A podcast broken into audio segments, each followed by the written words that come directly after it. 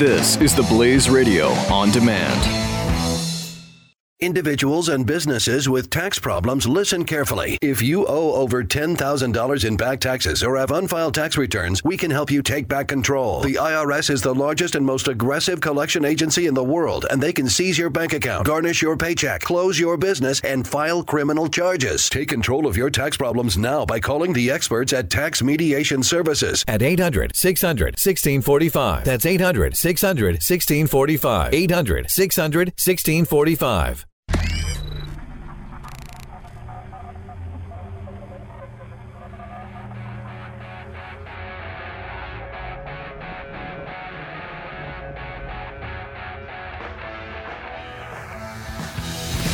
Now, spreading freedom across the nation, this is 3, 2, 1. The Buck Sexton Show. All right, Team Buck, welcome to Hour 3 today in the Freedom Hut. We're joined by Joel Pollack. He is Breitbart News Senior Editor at Large. He's got a new book out that he co-authored with Larry Schweikart called How Trump Won, The Inside Story of a Revolution. Joel, thank you very much for joining us. Great to be with you. All right, tell us about the book. You were covering it. You were behind the scenes. You saw it. The media was even worse to Trump than we thought. I don't even know how that's possible. Right. Well, actually, as I speak to you here today, I'm in the Trump Hotel in Washington, D.C. You can probably hear the commotion behind me. And we have the inauguration happening here in D.C. tomorrow. And lots of pandemonium here as the Trump fans get ready to celebrate. And sort of the spirit of the campaign is carried over into the celebration as people face off against protesters and fight through roadblocks to get to the man they want to see elected and inaugurated now as 45th president of the United States. Before we get into the campaign and the behind the scenes that you saw, that you detail in your book, I just want to ask you, are you seeing protesters lining streets or lining up to do so? Any other sort of leftist shenanigans that we were told might happen? Is it going to happen? Are you seeing any of that stuff? Well, nothing violent, nothing that we feared would happen yet. But I have seen my first protesters. I was on the metro train underground just now with a couple of women who were from out of town. They were protesting. And one of them was wearing a fur coat. And I thought maybe it was fake fur. I didn't want to judge her too harshly because, of course, they don't believe in fur or using animals. Right. You weren't going to throw red paint at her and say animals have feels, too. Right. I get it. Right. So I asked her, is that real? And she said, kind of sheepishly, yes, it is. And I kind of looked at her funny and she said, well, I'm from Chicago. And, I grew up in Chicago, too. Being on the left apparently is enough to absolve you of whatever sins you might be committing. I've got to try that with I grew up in New York. Next time somebody gets mad at me for voting for Trump, I'll be like, but I grew up in New York. Anyway, go ahead, Joel. Yeah, exactly. Yeah. What does that mean? But anyway. So that's just another little vignette from the campaign trail, and there's so many stories of hypocrisy on the left. I mean, that's really kind of a mild version, but it's exciting. I'm speaking to you here from the lobby now of the hotel. All kinds of people going back and forth. I saw Kellyanne Conway just here a moment ago. There are people waiting, lining up to get their inauguration tickets, and just kind of an air of excitement, and all these people boycotting the inauguration. These 65 or so Democrats and the Hollywood people who stayed away. I mean, I think it's great because it means it's more for the rest of us to enjoy. I'll be covering it for Breitbart, but also just kind of taking in the scene around D.C. And if you know Washington, D.C., it's a difficult city to get around, but Pennsylvania Avenue is totally blocked off right now and really quite a nice stroll, really, really peaceful in preparation for the parade. And so, it's really, I think, a fresh start for democracy tomorrow.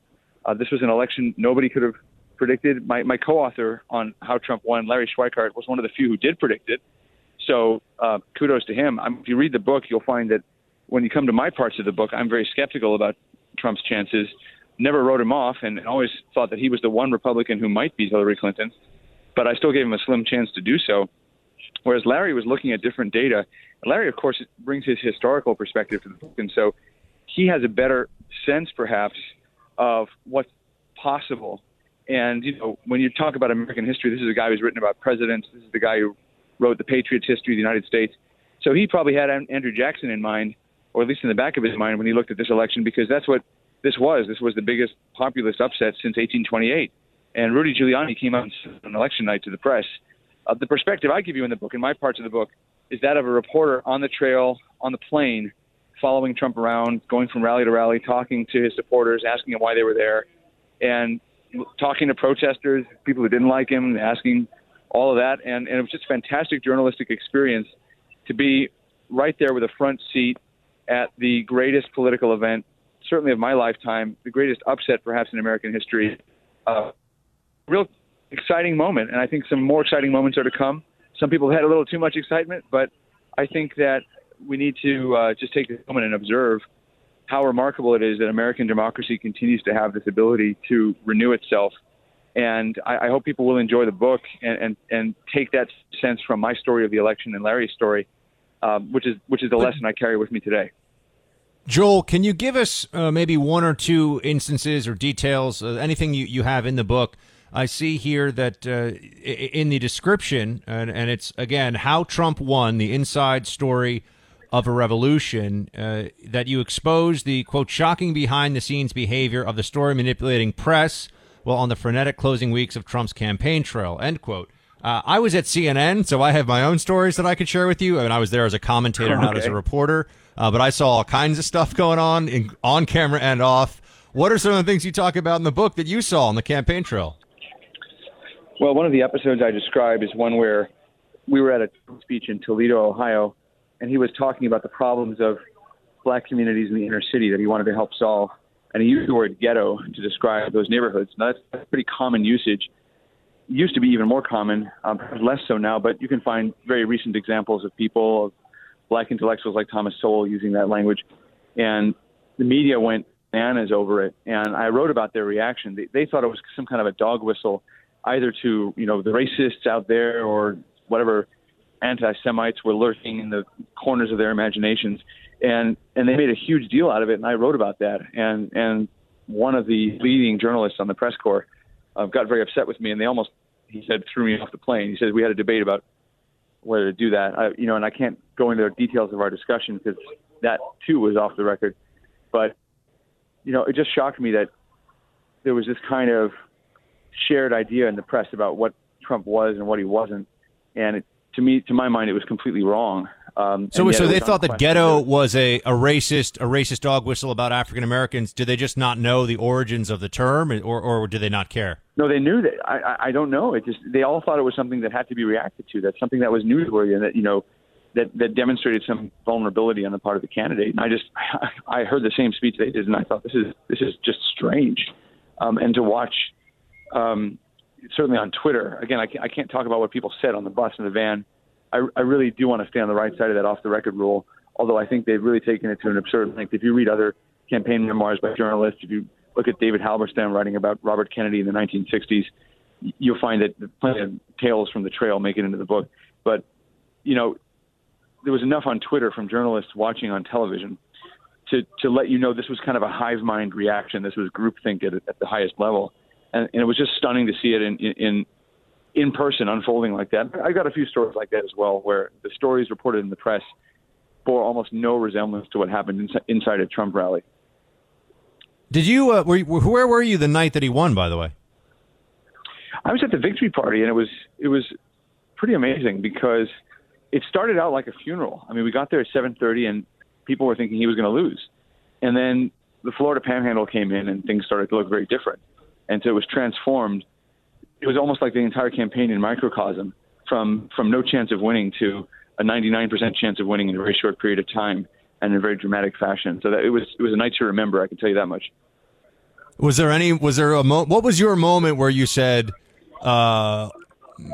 oh my, this is actually going to happen? Well, it was the Panhandle results. I mean, for me, it was that plus the New York Times going from he has like a 40% chance of winning to a 90% chance of winning. That happened in about an hour. Yeah, I can remember each of those points, but for me, I knew that it wasn't going to be over until he won one of those blue states because in my mind, I had a little electoral map that I was following along, and I knew that he was probably going to lose Nevada, that New Hampshire was going to be a very close thing, and that the only way to guarantee a win would be to win one of those blue states. And I also knew that that had been his strategy, and we had spent a lot of time in those blue states. You know, normally campaigns would work swing states and try to persuade the moderate voters in swing states to come over. Trump took a very different approach. He spent time in the swing states, but he also went behind enemy lines, so to speak, and went to the blue states and spoke directly to Democrat voters about why they should vote for him. And that was a strategy. They knew that they had such a huge disadvantage in the Electoral College because of New York, California, Illinois going to the Democrat, that they had to get behind that blue wall. And I knew they had to lose at least one state or had to steal at least one state from the Democrats. And when they got Wisconsin, which was the one we least expected to come, Larry tells in the book about how he expected them to win Michigan and Pennsylvania, but Wisconsin was the one state he didn't predict. And the margin there was staggering also. And for him to win Wisconsin that way, that's when I knew it was over. But that was pretty late in the game. I mean, people were already celebrating, and I was just keeping, you know, poker face because I knew that those New York Times numbers would swing back the other way as Hillary Clinton picked up a couple extra states. It's one of my regrets because I think I could have just gone over. I found out later that people didn't need an engraved invitation necessarily, was that I wasn't far away in New York City from the Clinton headquarters where they were already popping the champagne, literally, according to some accounts, right, about how Hillary was going to win. I just would have wanted to be there, not to marinate in their agony or anything, but just to have been, for historical purposes, to have seen that, because I know they all thought that they were expecting to have an awesome party. And that's, you know, sure were. It's like a party where, you know, as soon as the kegs are rolled out, the cops show up, the lights go on, and people are getting arrested. That's not the party you want to be at. But Joel, are you going to be enjoying some Three Doors Down and Toby Keith, or are you just going to be working while you're down there? Hard at work, and then, you know, because inauguration's on a Friday and I observe the Jewish Sabbath, I'm going to be at a special Sabbath dinner on Friday night in D.C. There's a couple of those going on instead of the inaugural balls, and I think it'll be a unique opportunity to observe the inauguration in a special way. So I'm looking forward to the weekend and then heading back to California to be with family and get this coverage, a new administration. Absolutely. Well, Joel Pollack is Breitbart News senior editor at large. He is the author, along with Larry Schweikart, of How Trump Won, the Inside Story of a Revolution. Joel, we appreciate you joining us. Have a good and safe inauguration. Thank you very, very much. And, team, we'll be right back. This is the Buck Sexton Show. The Blaze Radio Network.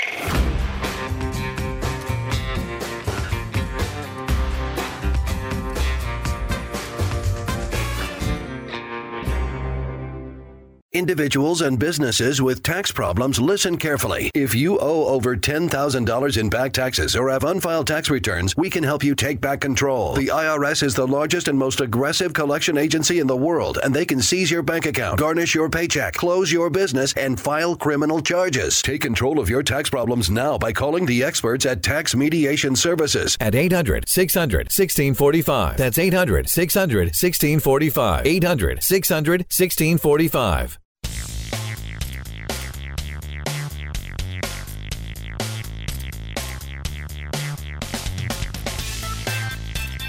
The Buck Sexton Show. We got Jim in Minnesota on the line. What's up, Jim? Hey, Buck. How you doing? Good. What's going on? I was wondering as far as with Manning, as far as you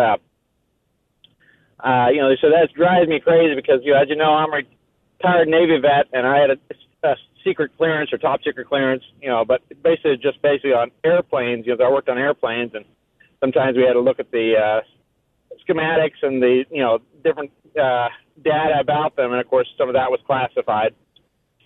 So, but I was just wondering as far as, do you think this is going to change anything as far as, is it going to be pushed even further into the transgender as far as issues, or do you think you know, this will be kind of a people will just say that, you know, this is just outrageous, and you know, go, and the transgender issue will be pushed back?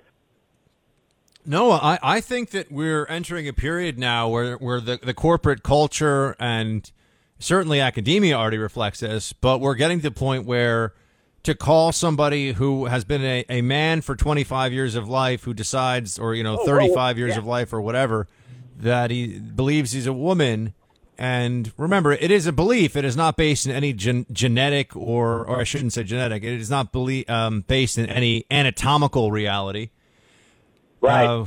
Because genetics and psychology can be tied into each other, of course. But this is now going to be a thing where if you say that a person is a he when he says she's a she, it's not going to be, well, I have a different point of view on that. Mine is based in objective reality. It's going to be you're a bigot, you're violating employment non-discrimination law, and you're in a lot of trouble.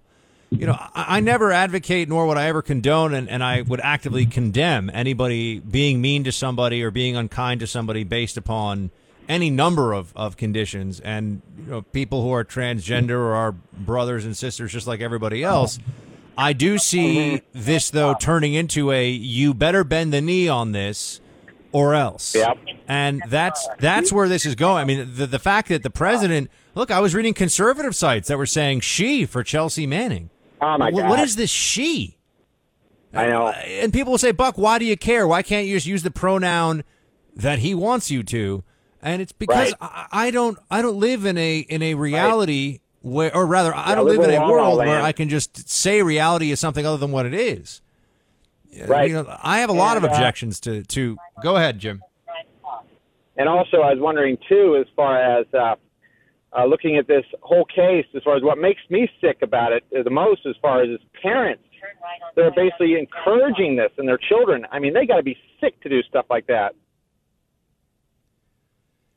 Yeah, it's very strange. I saw an article recently about a mother who wants to become a man and a son who wants to become a daughter, I think it was. And you know, dear. It was a mother and son, and the son wants to be a woman and the mother wants to be a man now. And this is being celebrated on the left. To celebrate this is also very strange to me. Look, there are and they are welcome and they are valued listeners, but I know there are transgender individuals who listen to this show, and I'd be very open to and very curious to hear from one of them on some of these issues, because the aggressive left doesn't actually represent many of the groups that they purport to represent accurately. Meaning that, you know, and you saw this, by the way, with even some very prominent members of the gay and lesbian community when there was that firing of the Mozilla CEO because he supported whatever it was, Prop 8 in California back in 2008. And they said, no, we shouldn't be engaged in retroactive witch hunts against people, especially when Barack Obama ran in 2008 on traditional marriage. And so now you're going to single people out and destroy them? I mean, that's just, that's just wrong, man. I don't know how else to put it. I think with the transgender issue, you're going to see more and more of an effort to force people to speak about things in a certain way. And it won't be that you're just called a bigot or ignorant. There will be actual consequences for you. You will be fired. You will be, they will take sanctions against you, and the law will be on their side. This is all happening now. Yeah. They become a protected class. Look, be nice to everybody. Your name can be whatever you want. You can grow your hair however you want. You can dress however you want. But to tell me that I have to call someone who is anatomically male a female just because they want me to, you know, what if somebody walks around and they want me to call them a platypus? Do I have to do that? I mean, that would be, people say, oh, that'll never happen. Why will that never happen? Some people might think that's funny. Maybe they identify as something other than human. Maybe they think that they're actually an alien that's landed on Earth. I actually know of somebody who told somebody I know that they believed that about themselves. So I'm not even completely pulling that out of thin air. I know somebody who thought that he was part of an alien race. This is true. I know of somebody. Now, so what's up? Did you hear now that the scouts are now, of course, they had to accept gay scouts, but now it's being pushed. They're pushing to get transgender scouts in there now. I just, you know, I don't even. Yeah, I know what you mean. This idea that we're going to get kids who are still figuring all this stuff out, right? That we're going to start encouraging them to make, you know, what if you? Do you really want to be a 25-year-old who lived as a female for like ages 8 to 11 or 11 to 14 or something? That's not good. This is not good what they're doing to people. Yeah. Anyway, Jim, I hear you, man. Good to talk to you. Shields high. I saw even on, not even just on the left-wing sites, they're all calling Chelsea Manning she. I need a doctor to call in to tell me how we deal with the fact, somebody who is an MD, who deals with gender reassignment surgery, and explains to me what we make of the fact that you cannot take a person who is a male and make them into a female. They can't do that. So, I mean, they can't even cure the common cold. I know that's kind of a non sequitur, but they definitely can't make a man into a woman. Can't do it. So why would we start to say that a person who is male is now female? Unless I'm missing something. Maybe they've gotten so good at the surgery now that, but I'm pretty sure that's not the case. I don't know. Maybe we'll have to get a guest on. I know the guy from Johns Hopkins who said it wasn't the case knew more about it than anybody, and then he was chased out of the public square. The Buck Sexton Show on the Blaze Radio Network.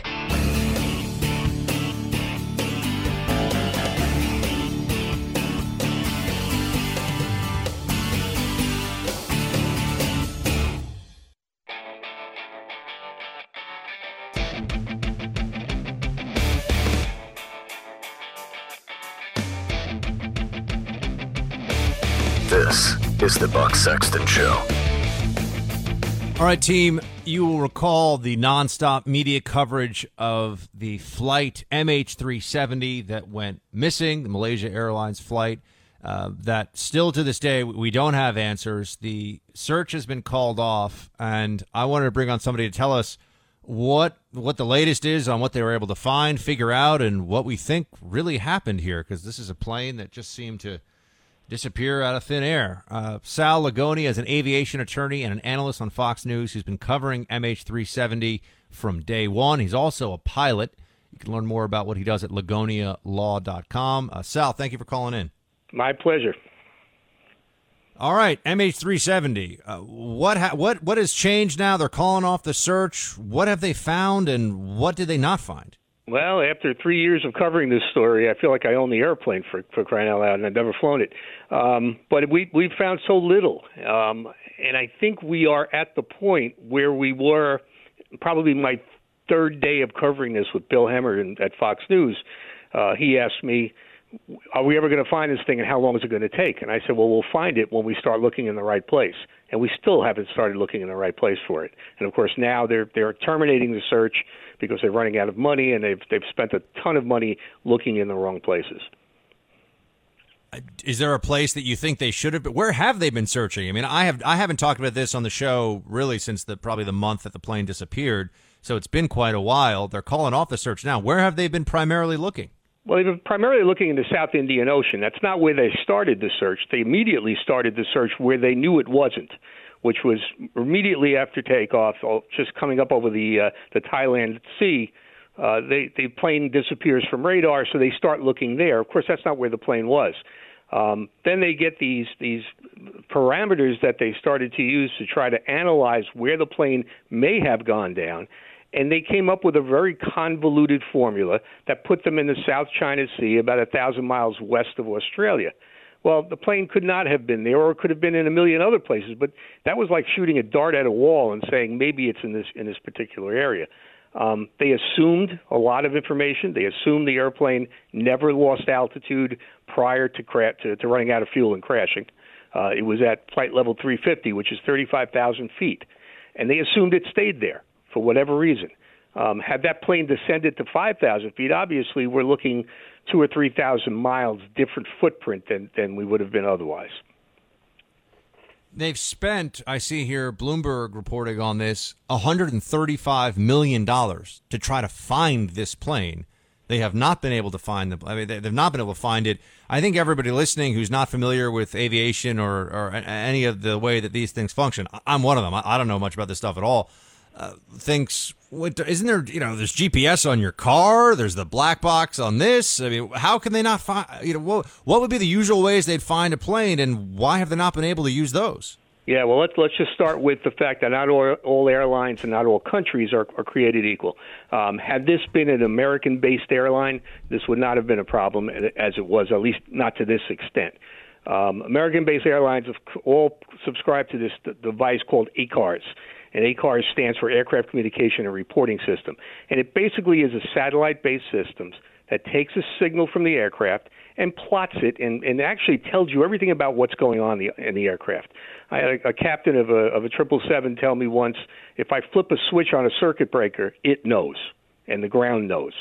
Unfortunately, Malaysia didn't want to spend that kind of money on their equipment, so they didn't have this full system. They had a version of ACARS, but that version only interrogated the aircraft, the electronics on the aircraft, every 30 minutes. And that's what's so surprising about this crash, because whenever we investigate an aircraft crash, we look through a timeline first. That's most important. And what was so important about this one was things happened in almost a sequence, as if somebody was doing it in a cockpit, a sequence of failures of various communications devices with the ground. So whether they had ACARS or not, it's doubtful that it would have helped a whole bunch if someone on board was actually turning these things off. There were 239 people on board this flight from Kuala Lumpur to Beijing, Sal. What do the governments involved in this search and what does Malaysia Airlines tell those 239 families happened here? What is the official storyline? Well, they gave them some comfort money to try to make it better, $3,000, if you can believe that. And of course, they gave them $3,000 a person. That's $3,000 American dollars in comfort money. Yeah, I know. And under the laws, the international aviation laws, they can be entitled to some compensation, usually up into the range of $135,000. Again, very very small payment for what they've lost, unfortunately. But what not only what they lost, but what does the aviation community lose? We lose the fact that we try to make aviation so safe, and it is, by the way, it is humongously safe.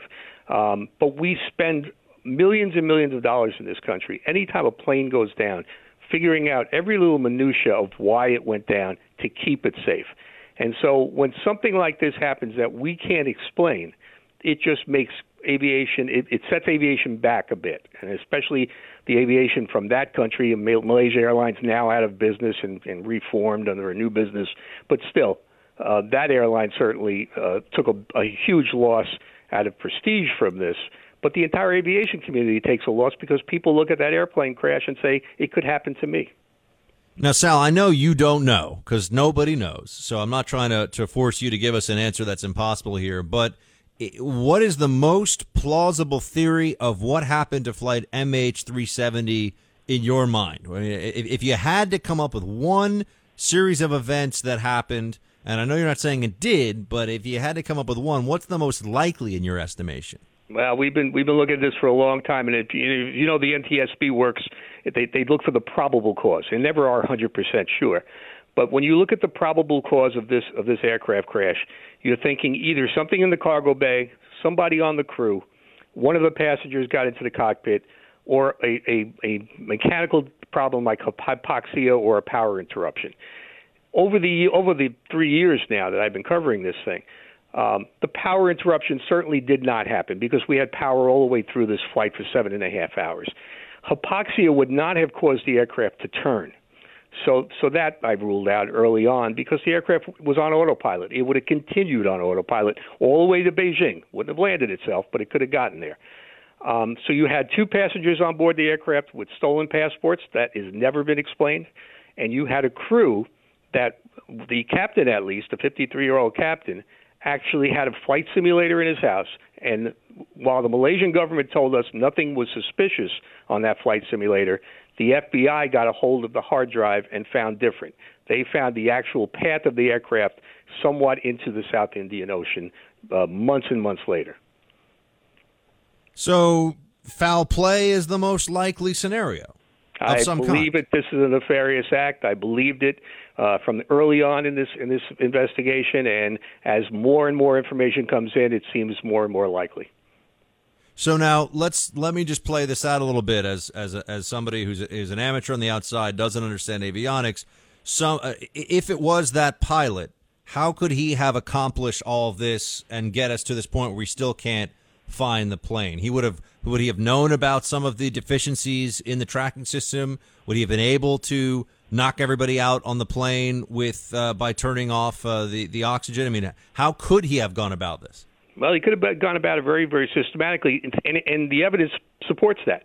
If you look at the aircraft that left from Kuala Lumpur, about 30 minutes later, he gives a normal handoff to Ho Chi Minh radar, which is the next radar that would have picked him up. In that small gap, there's about an 8-minute gap where no radio signal is going to be heard because they're out of range of both of the two radar units. In that little gap, if you want to believe in coincidences, that's where everything starts to fail. The ACARS gets turned off. Two different transponders on board the aircraft get turned off. And now the aircraft starts to make a turn to the left, and some military radar picks up the aircraft starting a turn to the left, then another turn to the left, and then one going due south. And it remains on that southerly course for the entire remainder of the flight. Now, the military people didn't tell us this right away because Thailand radar didn't want to let everybody know they were watching air traffic. But if we knew that earlier on, that might have helped a little bit. But the fact of the matter that the aircraft did not remain on autopilot and started making cautious turns all the way around to the south and then fly straight ahead to some point in the South Indian Ocean where we believe it is, it tells me that somebody on board was doing this consciously. So somebody was driving this plane. Yeah. You're confident in that. There was some person in control of the plane. Yeah. If it's a hypoxia situation where you say, well, both pilots were disabled, well, then the plane stays on autopilot and it continues going where it was going, which was Beijing. Is it feasible? And again, I'm just throwing this out there as this is sort of like spy novel time. This is something that somebody would come up with, but maybe one pilot somehow disables, maybe just attacks and kills the other pilot with some weapon he's brought on board. So that pilot's out. He locks the door, flips off the oxygen for the rest of the cabin, right, and then does all the rest of the stuff. Is that all at least possible? I'll tell you what, it's all possible, and I think you should do the screenplay, and I'll do the music for it. Okay, I mean, because when this broke, Sal, I never thought we'd be here. 3 years later, they're calling off the search, and like, yeah, we just never found this thing. It's a jumbo jet with almost 300 people on board. Yeah, I agree with you. And everybody kept asking the same question: when are we going to find it? When are we going to find it? With so little information, and it's almost you could only almost anticipate that this was going to happen as we got into it because things just kept changing. The information that was being given out just kept changing. And you go to the more recent finding of that flaperon, which is a part of the airplane that they think was found at Reunion Island in July of 2015. They pick up that thing, and Malaysian Airlines says, okay, it's ours. It's from that plane. The plane crashed. And then the French government says, well, wait a minute, not so fast. It's a flaperon, but we don't know where it's from because there are no serial numbers and there are no maintenance numbers on the thing. Well, why are there no serial numbers and maintenance numbers on this? Did somebody put that there, or did they wear off in the ocean? And that's up to conjecture. Sal Lagonia is an aviation attorney and analyst on Fox News. He's been covering MH370 since the very beginning. LagoniaLaw.com is his website. Sal, if they ever find this thing, come back on and tell us what happened, all right? Be happy to. I hope they do. All right, absolutely. Thanks, Sal. Appreciate your time. And Team Buck, we'll be right back. Buck Sexton, The Blaze Radio Network.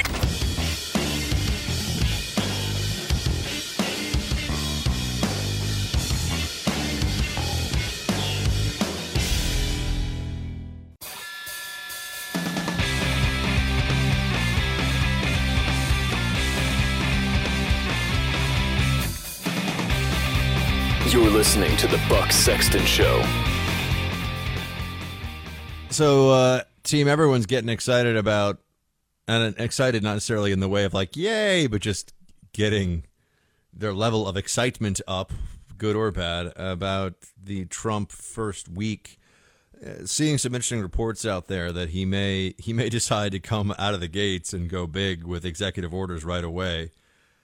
I think you can argue...